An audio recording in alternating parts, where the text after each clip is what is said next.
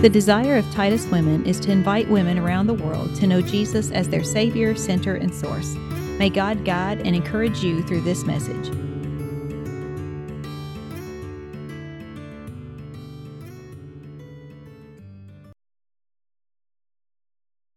Well, today it's fitting, right? That our message tonight is when all hope is gone. what happens when all hope is gone? And this week has been a week that has felt um, so surprisingly um, hopeless, except for Jesus. This week has seemed so dark and so painful and um, I felt like Jesus has ordered the timing, even for what we're what we're sharing about. Beautiful picture, and this is one of my favorite ones. Well, I say that every week, but this was one of the ones as we were talking over the different characters in this story, in this picture. Mary, the one front and center, and then her sister kind of hiding behind. Um, Mary Magdalene with her head down in the brown, and then um, Mary, the wife of Clopas, on the end. And so, as we as we have been studying this week, it helped me so much to see them kind of in the in the darkness, looking up into the face of Jesus. I want us to really get into the word tonight, and I'm going to divide it into four sections. Chapter 19, we're going to go through it and just read through, and we're going to talk. We're going to read through a few verses and then talk about it, and then read through a few more verses. As I read, here's what I want you to think about Where was this located? Each part of this story. What's the location for each part of this story? Um, who is who are the actors involved? Who who are the people that are named in chapter 19? And then what are the names of jesus that are that are um, spoken in chapter 19 we're going to start with john 19 verse 1 through 7 um, then pilate took jesus and flogged him and the soldiers twisted together a crown of thorns and put it on his head and arrayed him in a purple robe. They came up to jesus and said hail king of the jews and they struck him with their hands and Pilate went out again and said to them, See, I am bringing you out that you may know I find no guilt in him. So Jesus came out wearing the crown of thorns and the purple robe. And Pilate said to them, Behold the man. And when the chief priests and the officers saw him, they cried out, Crucify him, crucify him. And Pilate said to them, Take him out yourselves and crucify him. I find no guilt in him. The Jews answered him, We have a law. And according to the, that law, he ought to die because he has made himself the Son of God. All right, so I want you to think about location. This is where the trial would have taken place um, in Pilate's Praetorium, and probably up on the dais where you can see where it's elevated. He would have um, Pilate would have sat, and um, and then Jesus would have been here. So this was kind of the area where it took place. And then I want you to think about um, the people that are involved in this. We have Pilate, we have the soldiers, we have the Jewish high priest and Pharisees or officers. Um, and then look at the names of Jesus that are listed here King of the Jews, and then Behold the Man, and then Son of God. Now, none of these are said, all of these are said by his enemies, right? Or Pilate, but um, but they are all actually, we'll find throughout this chapter the names of Jesus spoken out over and over again, even by his enemies. Um, I think John is very intentional in that. Okay, so that's the first part. When Pilate heard this statement, he was even more afraid. He entered his headquarters and said to Jesus, Where are you from? But Jesus gave him no answer. And Pilate said to him, You will not speak to me? Do you not know that I have authority to release you and authority to crucify you?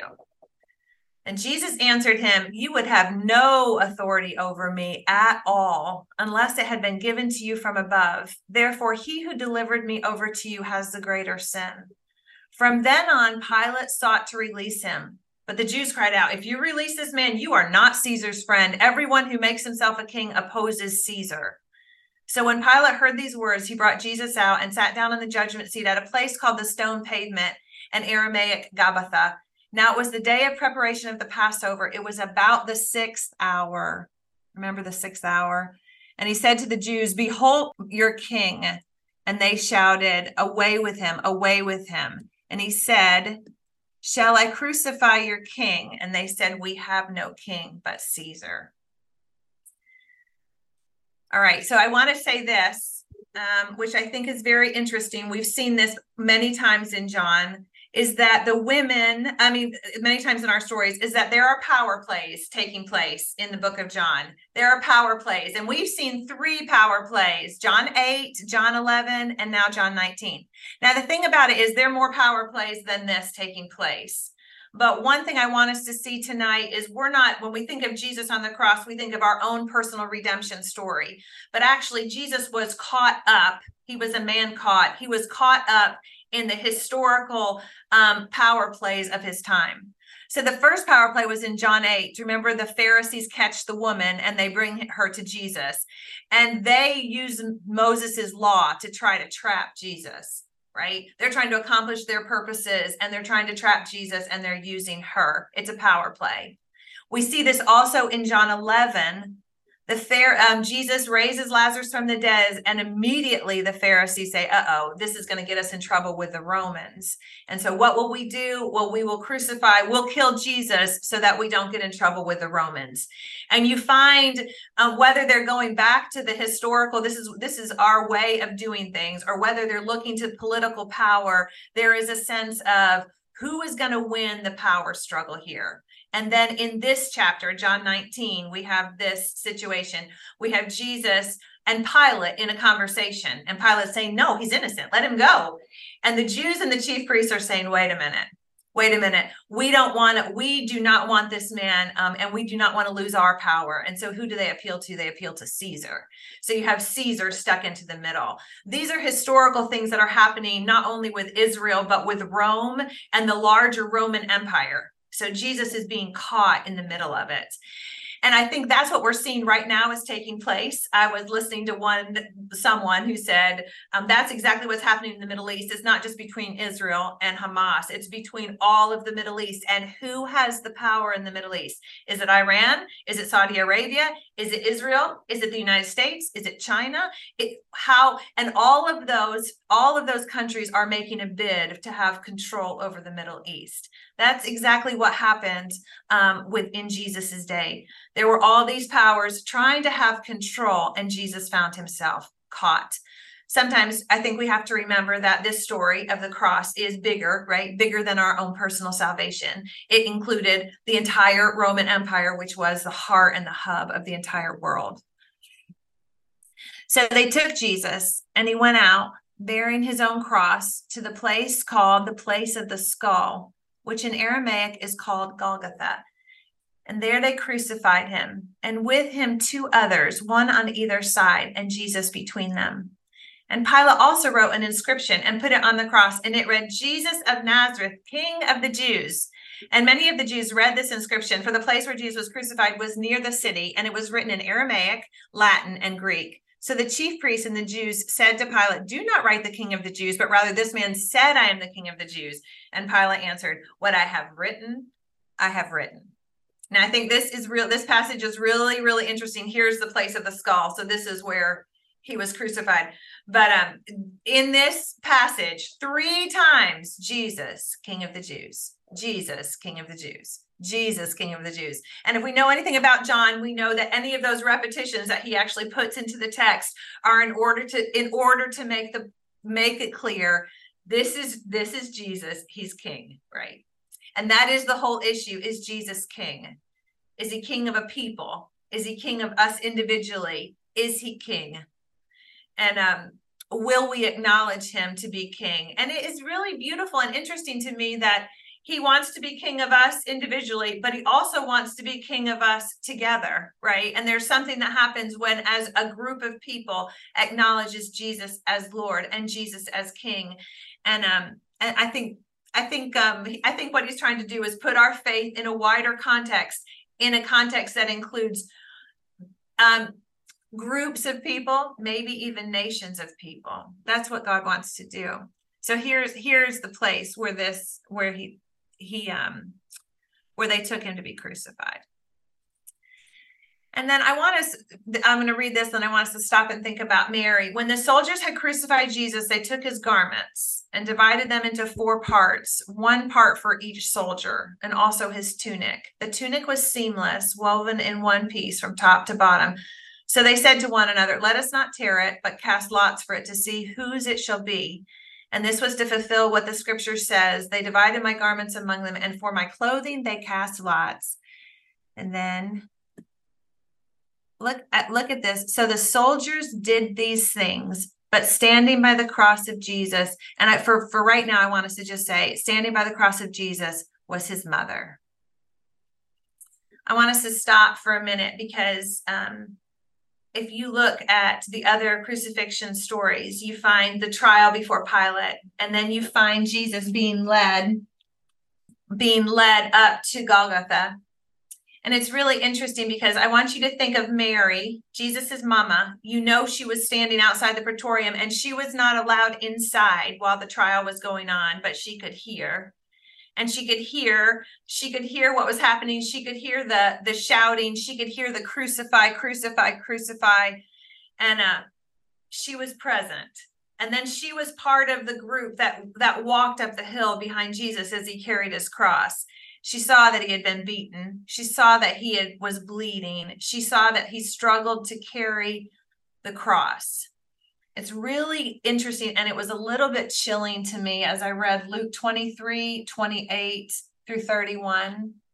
Daughters of Jerusalem, they were they were following behind him and weeping. And he says, Daughters of Jerusalem, do not weep for me, but weep for yourselves and for your children.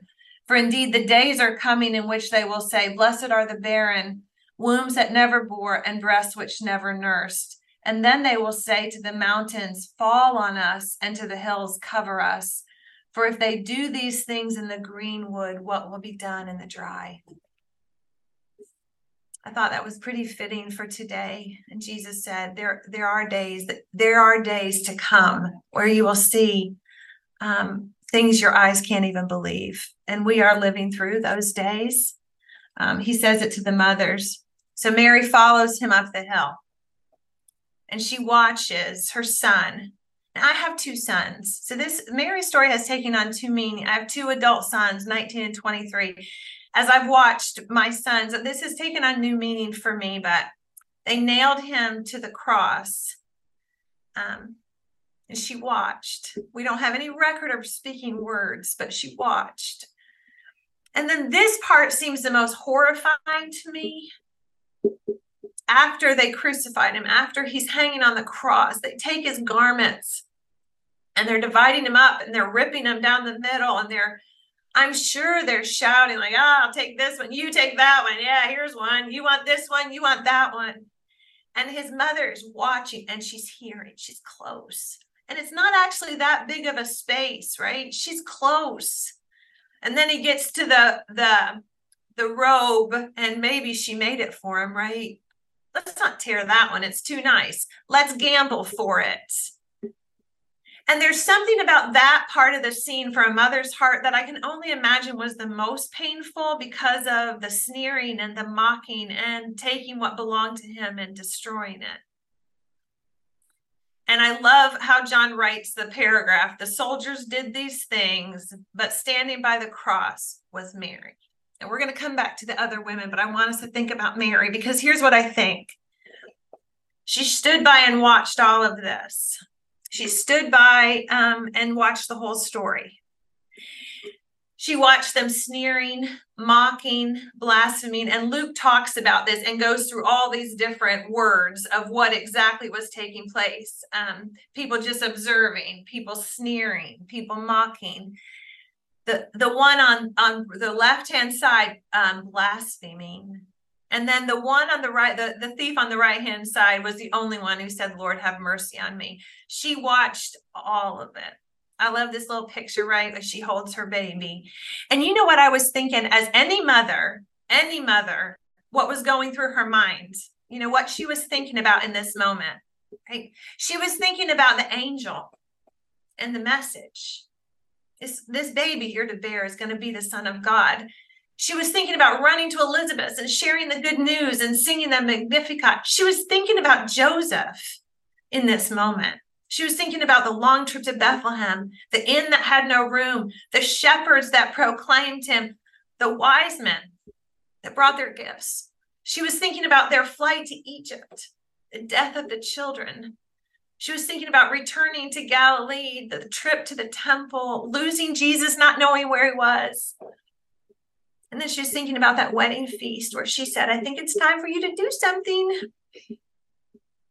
And then I didn't put this, but she was probably thinking about the time she goes to him and says, I think it's time for you to come home. And he said, No, I can't do it. I believe going through Mary's mind were all all those moments because because she's a mother and because she knew she knew she had God's promise to her about her son and she had no way to understand what was taking place what I love about Mary is she determined that the very last face he would see would be hers. And I don't know, only I think the strength of a mama's love and the strength of the Heavenly Father said, I will enable that woman to walk up the hill and to watch it all and to say, Jesus, the last face you see will be my face it has become so moving to me that her strength in suffering and her strength when she all hope was gone for Mary. And um, she, she, that all hope was gone. And yet she said, I'm going to stand here and I'm going to stand here in love, and you will die with my face in your sight. Do you know? I think that's what love does. I think that's what love does. I think love is present. Love says, I'm going to walk with you. I'm going to walk the hard places with you. When I'm disappointed, when I don't understand, I am with you. It means we do that with other people. It also means we do that with Jesus. Jesus, I am with you in this. I do not understand it, but I am with you. And then I think there's Jesus, I'm going to I'm going to be face to face with you even though I can't understand it. I don't know if you have any situations in your life. I know we do on a global scale. I don't know if you have any situations in your life that you say, I don't understand. I can't make sense out of it. It's more painful than anything I could have ever imagined.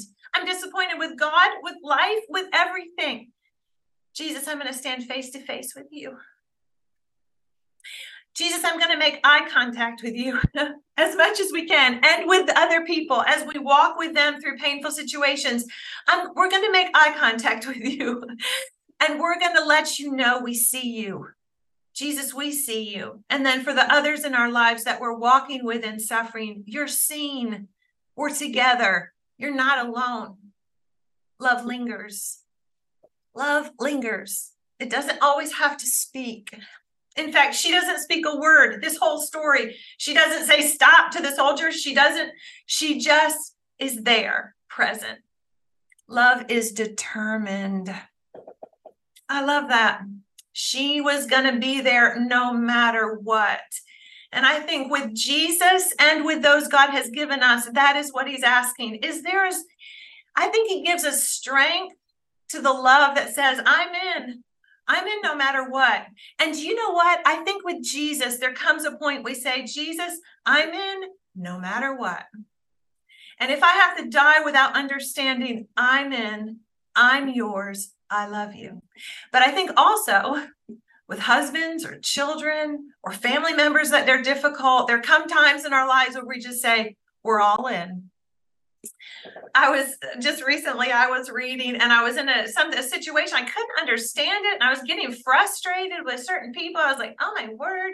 And I was all agitated and I woke up and I read my daily light and it was a friend loves at all times. And I thought I, I laughed because it was so simple. I was like, oh, I don't have to make this more complicated than it is. There is a strength to just keep on loving at all times, right? I'm in and I'm in and I'm in and I'm in. Whether I understand or not, I'm in. I think some of our people need to know we're in.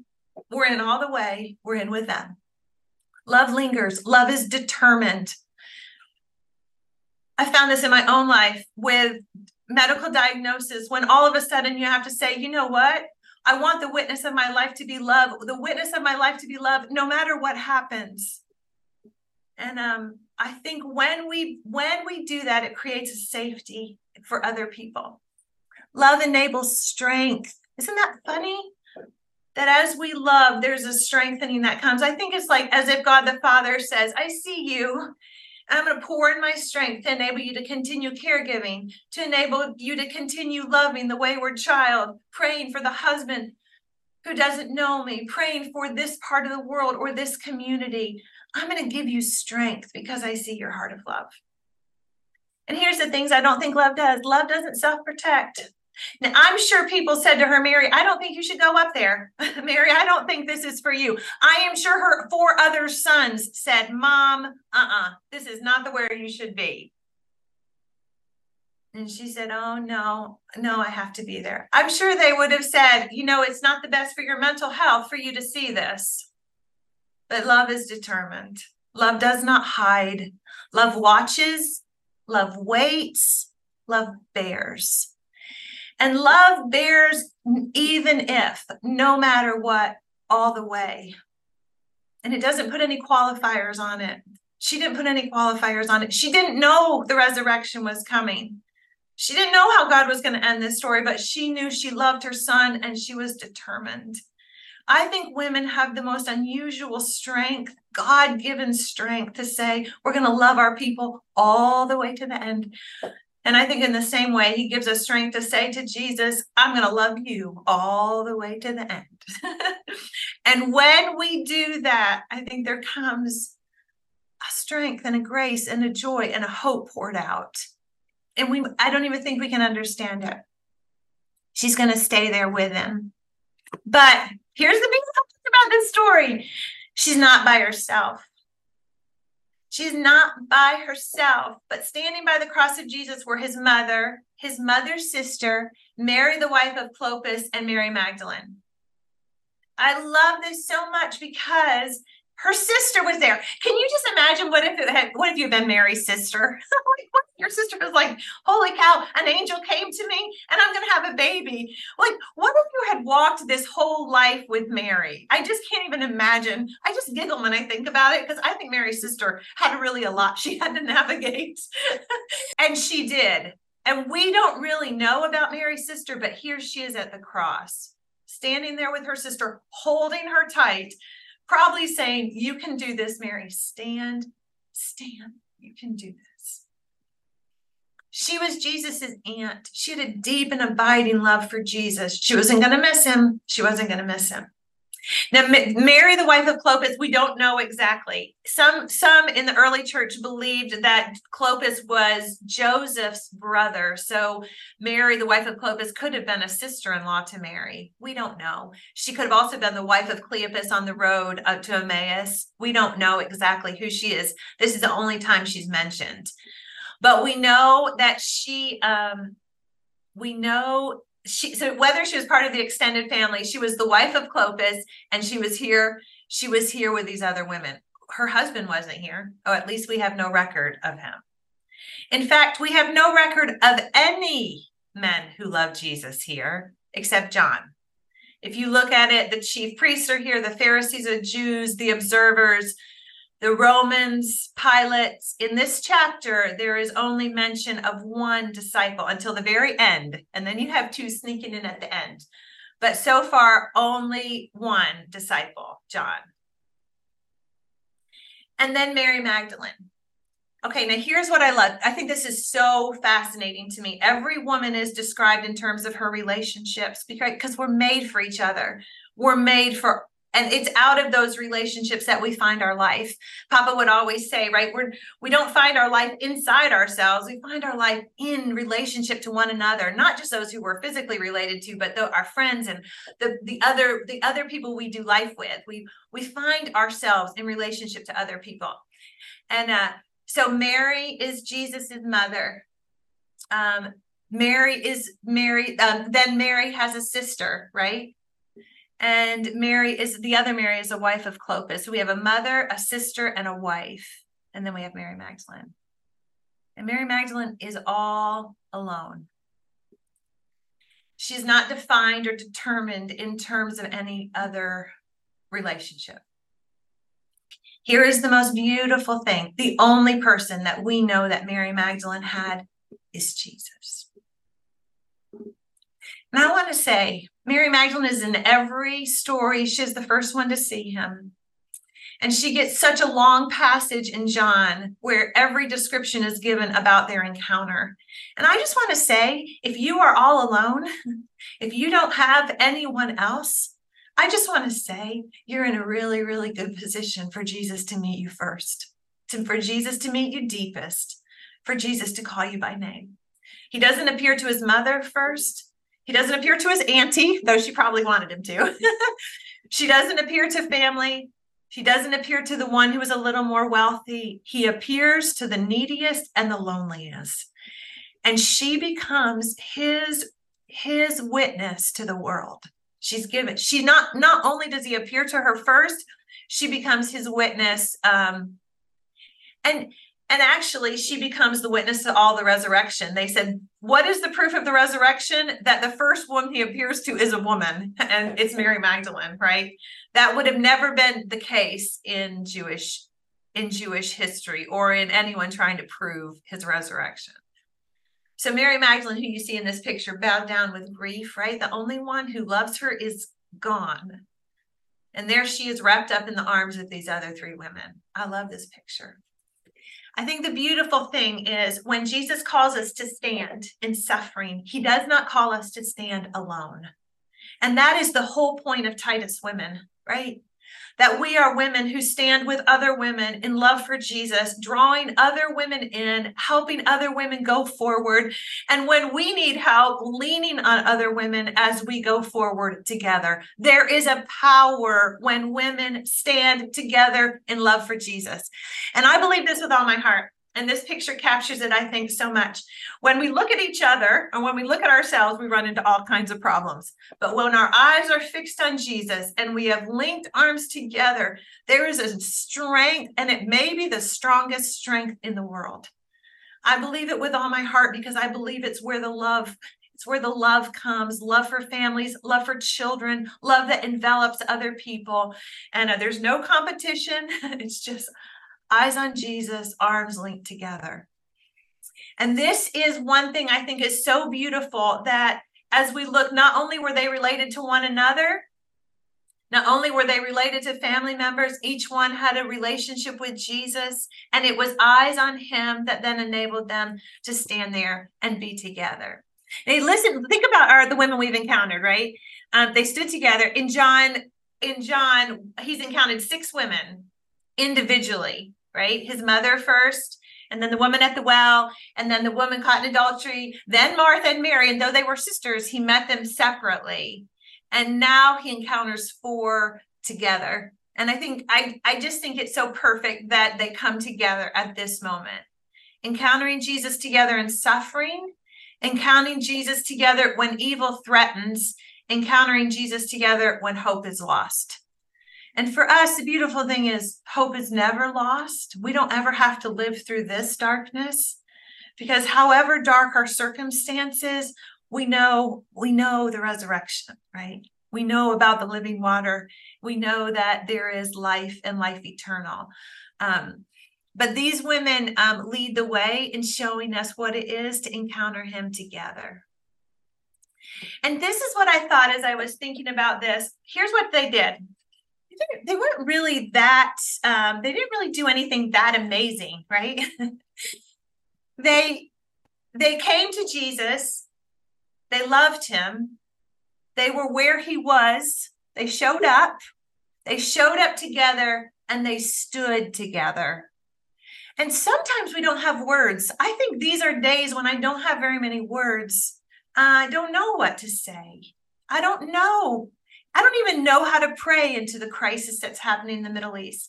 And now, as I said on the prayer call, right now we're all living on two fronts. Part of our heart is in the Middle East, and part of our heart is handling the very busy, stressful situations maybe we find ourselves in. And so now we're women who are divided. There's a sorrow in our heart. We don't always know how to bear it. And uh, sometimes I think Jesus says, all you have to do is stand don't you? This is, he made me think of, um, he brought to my mind Ephesians 6 be strong in the Lord and in the strength of his might, put on the whole armor of God that you may be able to stand against the schemes of the devil. We don't wrestle against flesh and blood, against rulers, authorities, cosmic powers, against the spiritual forces of evil in the heavenly places. Therefore, take on the put on the full armor of God that you may be able to withstand, and having done all, to stand. We don't have to have all the answers. We don't have to have it all figured out. We don't have to know what the best battle plan is. To be honest, we don't even have to pray our way through it. He does want us to pray without ceasing. But what we really have to do is love Jesus and stand. Stand therefore, having fastened on the belt of truth, put on the breastplate of righteousness, and as shoes for your feet, having put on the readiness given by the gospel of peace. In all circumstances, take up the shield of faith with which you can extinguish all the flaming darts of the evil one. Take the helmet of salvation, the sword of the Spirit, which is the word of God, praying at all times in the Spirit with all prayer and supplication. To that end, keep alert with perseverance, making supplication for all the saints and also for me, that words may be given to me in opening my mouth boldly to proclaim the mystery of the gospel, for which I am an ambassador in chains, that I might declare it boldly as I ought to speak. I love this because I love that in the midst of all all the forces of heaven and earth, right, coming against one, what do we do? We stand. We put on his armor and we stand. And um, I think I think the women at the cross are the best witness of that. And then I love Jesus because what does he do? When Jesus saw his mother and the disciple whom he loved standing nearby, he said to his mother, Woman, behold your son. And then to the disciple, he said, Behold your mother. And from that hour, the disciple took her into his own home. Now, here's what I want us to say the last action of Jesus before he dies is to take care of his mama. The last action that he does before death is to take care of the one who loved him and gave her life so he could live. And do you know what I think Jesus wants to say to us? I will take care of my own, no matter what, right? He was hanging on the cross, blood dripping down in excruciating pain. And he said, Oh, I'm not going to go until I take care of the one who has loved me and given herself to me. Do you believe he's going to take care of you? No matter what your circumstances, do you believe in the tender, loving kindness of God to take care of you no matter what? Because even in his the deepest part of his suffering, he was taking care of his mama. And I think that anyone who loves him and stands with him and gives herself to him can count on his care, can count on his provision, can count on his love. He's not going to leave us. It's not like he was going to die and not acknowledge his mama. It was not like he was going to say, Well, I just have to get through this. No, he was on the watch for her and he was looking at her and he was saying, I'll make sure you're covered. And do you know what? He didn't send her to one of his brother's houses. They didn't believe in Jesus. He knew she wouldn't feel safe with them. He put her in a place where she was safe with someone who loved him as much as she did, right? John the apostle. And as he was standing there, he said, This one, he'll take good care of you, mama. Don't worry, he'll take good care of you. And both of you will love me. And I love it because I think the last action that Jesus does is to take care of us. And sometimes in these days, we can be afraid. Oh, I have to take care of myself. Oh, no, he's not going to come through. Oh, no, I'll be there. I'll be strong. I'll pray for the world. I'll do all the things. And he says, I'm going to take care of you. Don't worry. I'm going to take care of you.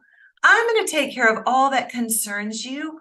I will put you in a safe place. Remember Psalm 12? I will set her in the safety for which she yearns. And can you imagine his mama walking home with John? John probably tucked her in bed, or his little wifey tucked her in bed and said, It's okay, mama. You're here. You're with us. You're safe this beautiful sense of Jesus saying, I'm going to take care of everyone who's in my family. And I think we need to claim it. Like Psalm 23, He will take care of us. We can trust Him. I think we need to claim it and pray it over the Christians as well. Jesus, you take care of them. You protect them. You take care of your own. We want to count, we can count on your provision. And we don't want to be people who are like, oh no, is Jesus going to come through? Oh no. Say, oh no, he will one of my sweetest family stories is with my daddy. In 2007, my daddy had a massive heart attack. In fact, he was um, they had to stop the the ambulance and and uh, give him life or um, do the shocks to get him to come back. And they worked on my daddy between four and 11 minutes. And they said uh, he was kind of at the very limit of coming back after your heart stops. And in fact, I have had the ambulance, the, the ambulance, the EMTs come and say to me, that was a miracle night. Your daddy should not have come back. His heart had stopped and it was stopped for too long for it to make any sense to come, for him to come back. Well, he, when we got to the hospital, they did emergency surgery and then he was unconscious and he didn't wake up and he didn't wake up. And for, for two or three days, he didn't wake up. And then he started to wake up and he was confused and he, he couldn't remember anything that had happened. And we were all, he was in the ICU and we would go one by one in to be with him. And when he was just kind of coming to, he said, Now, Cricket, he couldn't, re- he really couldn't remember what had happened. He said, Now, Cricket, I sense that some are feeling a sense of danger. And I said, Yes, Daddy, we are feeling a sense of danger. And he said, Well, Cricket, is anyone keeping a record of God's faithfulness?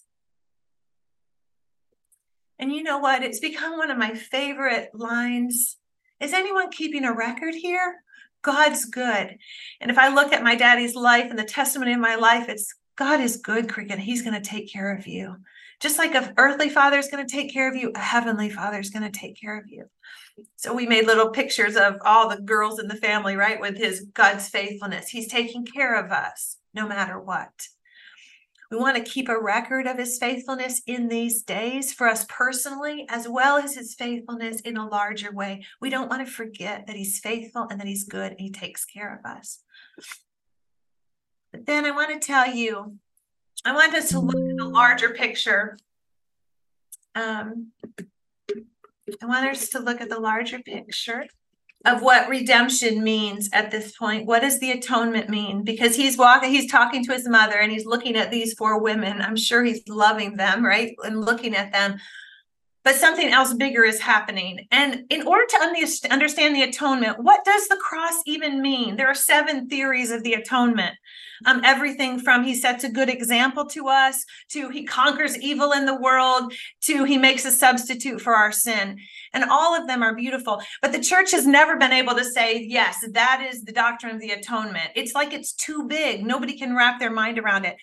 But I have found in John the pictures that he's given us in these stories make the most beautiful picture of the atonement. And this is what happens, right? Um, in if we look at all the pictures of Jesus and the names of Jesus we've studied, when we get to the cross, this is what happens. The bridegroom is betrayed. The giver of living water gets thirsty. The bread of life is consumed the light of the world burns out. The door to life closes as the father turns his face away from his son.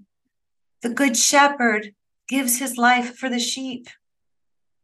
The resurrection life faces death, and the one worshiped becomes the one who is buried. But here's what I want to here's what I want to say. The beauty of the atonement is that God said, the beauty of the atonement is that God said, uh, and I was reading um, a D.M. Baillie on the atonement, and he said, when we think about the cross, we we think about the love of God for the world. We think John 3:16, for God so loved the world that he gave. We don't get hopeless. We don't think this is the end of all things. All of a sudden, we think, oh, how much God loves us. And you know, remember we were talking about the Chalcedonian Creed? Remember that wedding of heaven and earth, God and humanity in the person of Jesus? And in the cross, we see that full identification with us. He's known betrayal, he knows thirst, he knows what it is to be eaten alive, for the light to go dark, right? He knows all the things. And as the darkness and the betrayal and the thirst enter into his body, they meet the life of God. And when they meet the life of God, something beautiful, redemptive starts to happen. And you know what? It's not like the cross was an accident. It's it's as if the Father planned all this so that there would be in the cross Jesus all of this is in the heart of God. All of our sin, all of our brokenness, all of the brokenness of the whole world in the person of Jesus. And when he takes it into himself, what happens? Life begins to come. Not immediately, he enters all the way into the burial right but then but then that is not the end of the story but we want to pause long enough at the cross to recognize how deep into the heart of god our atonement went and how much it meant that this was not an easy this was not an easy i forgive you. It was a all it was a um, full identification with us in every way and kind of the completion of i have entered into every part of human existence the existential loneliness the pain the hurt the animosity the hostility. I have entered into all of it. And i in me in jesus it will all be made new it is in the body of Jesus that our new life begins. And uh, that is that beautiful thing that makes our physical body so important, right? We're made in his image and then he's made in our image, right? And uh and as he's made a human person, then the life of God begins to live again in a human person. And so all of it becomes so, so important. And uh, I think for God to love the world that he gave his son to experience it all so that we could know, so that our world could be recreated. I think it's become so beautiful to me, especially in terms of these pictures, because the bridegroom is going to come for his bride, right? We know Revelation. And we know that the living water is going to flow. And the bread of life we still take partake in every week in our churches. And the light of the world is going to shine. And the door is not only going to come open, it's going to come wide open. And then the good shepherd is going to take care of not only the sheep of this flock, but the sheep of the whole world. And the resurrection and the life right, is for eternal life that we would know the Father. And then the one who is buried is the one then who will um, live forever and ever. So as he takes our life into himself and all the pain of the world into himself, that's when that comes. What were the, what is the last words that Jesus said to his mother? Woman, behold your son. Here's the truth about this story. In one way, he meant John. This this this this boy will be your son and will take care of you. But in another way, I think he was saying as he hung there, the the very the God man who is her son hanging there saying, Woman, behold your son. And do you know what? Do you know what happens? I think this is the heart of the atonement. All we like sheep have gone astray. We have turned everyone to his own way. The Lord has caused to meet in the body of Jesus the iniquity of us all. He doesn't carry it on top of himself. It he it's inside himself. And do you know what I think he was saying to you as mom, mama? This is it. This is my hour. And I think she looked back and remembered these words Behold your son. And I was looking back at John 19. And in this chapter, three times it says this about Jesus. Pilate says to the Jews, Behold the man, which I think is so important. The man. Behold your king, Pilate says to the Jews. And then the last words he says to his mother are, Woman, behold your son. As a man, Jesus inhabits time and space and he redeems them by inhabiting them. he created them. We live inside of him and then he steps into our time and space and he redeems it. Jesus as king, he conquers death and he rules over all that exists. He comes as king. And Jesus as son, he becomes the way we meet the Father. And I believe that moment when Jesus says to Mary, Behold your son, he not only was taking care of her, he was also saying, Mom, This is what this was what it was all about that the whole world might know me. The cross, more than any other event, made men think of the love of God. That God gave, loved us enough to give us his son so that in him the whole world could be made whole. And that's what John 3 16 says, right? He loved the whole world so that he gave his son. I love this picture of the cross down here. There's a fishing boat and men and there's kind of the idea not only of the Sea of Galilee, but all of the world that he is, the cross stands over. And in Jesus, the cross, we are, and we are remade, made new. And all of our hope is because of this. so I was thinking, Jesus, how do you want me to end tonight? And he said, Okay, Cricket, here's what I want. I want you to tell him that my heart is beating, that I'm not still on the cross. The victory's already been won, and my heart is beating, and my heart is beating for the whole world. In him, we stand together. In him, we stand in suffering. In him, we stand in love. And in him, we stand for the redemption of the whole world. I want us to close in prayer tonight. But as I was praying about tonight, you know, I feel like it's kind of an act of defiance against the evil and the hate and the hurt in the world that we just meet together in his name and declare the name of Jesus. So this week, as we as we pray, as we watch the news, as we carry our own situations, let's just be conscious that we do so as daughters of the King, as lovers of Jesus, as women who stand stand by the by the by the cross we stand together and we stand knowing there's an empty tomb. And um he's gonna win. And we and we are um holding steady and holding on until he does. So let me close us in prayer tonight. Jesus we stand in defiance of all the hate in the world. We stand under the cross of Jesus Christ, who took all the hate into himself and in his body brought our redemption. And the reconciliation of the world and the recreation of the world is in the body of Jesus Christ. And we acknowledge you tonight, Jesus, as King of Kings and Lord of Lords over all that is. And we declare you, Lord, over our own selves, our own hearts. We we bend the knee. We stand with you, Jesus, and we love you.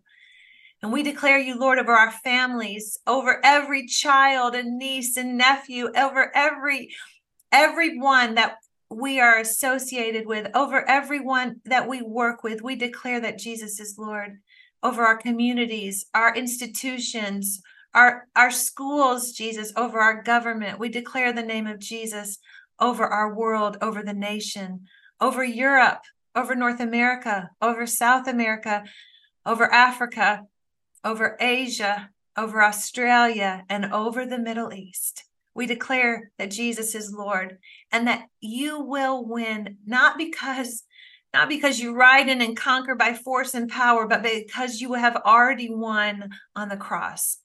And we worship you. We thank you that you've shown us the heart of the Father, and the heart of the Father is love. So, would you let us be women of love this week? Would you love us? And would you give us the strength to stand? Even when all strength is gone, would you pour your strength into us? Thank you that this is not by might or by power, it's not by wisdom, it's not by understanding, it is by your Holy Spirit. We thank you, Jesus, and we love you. In Jesus' name, amen.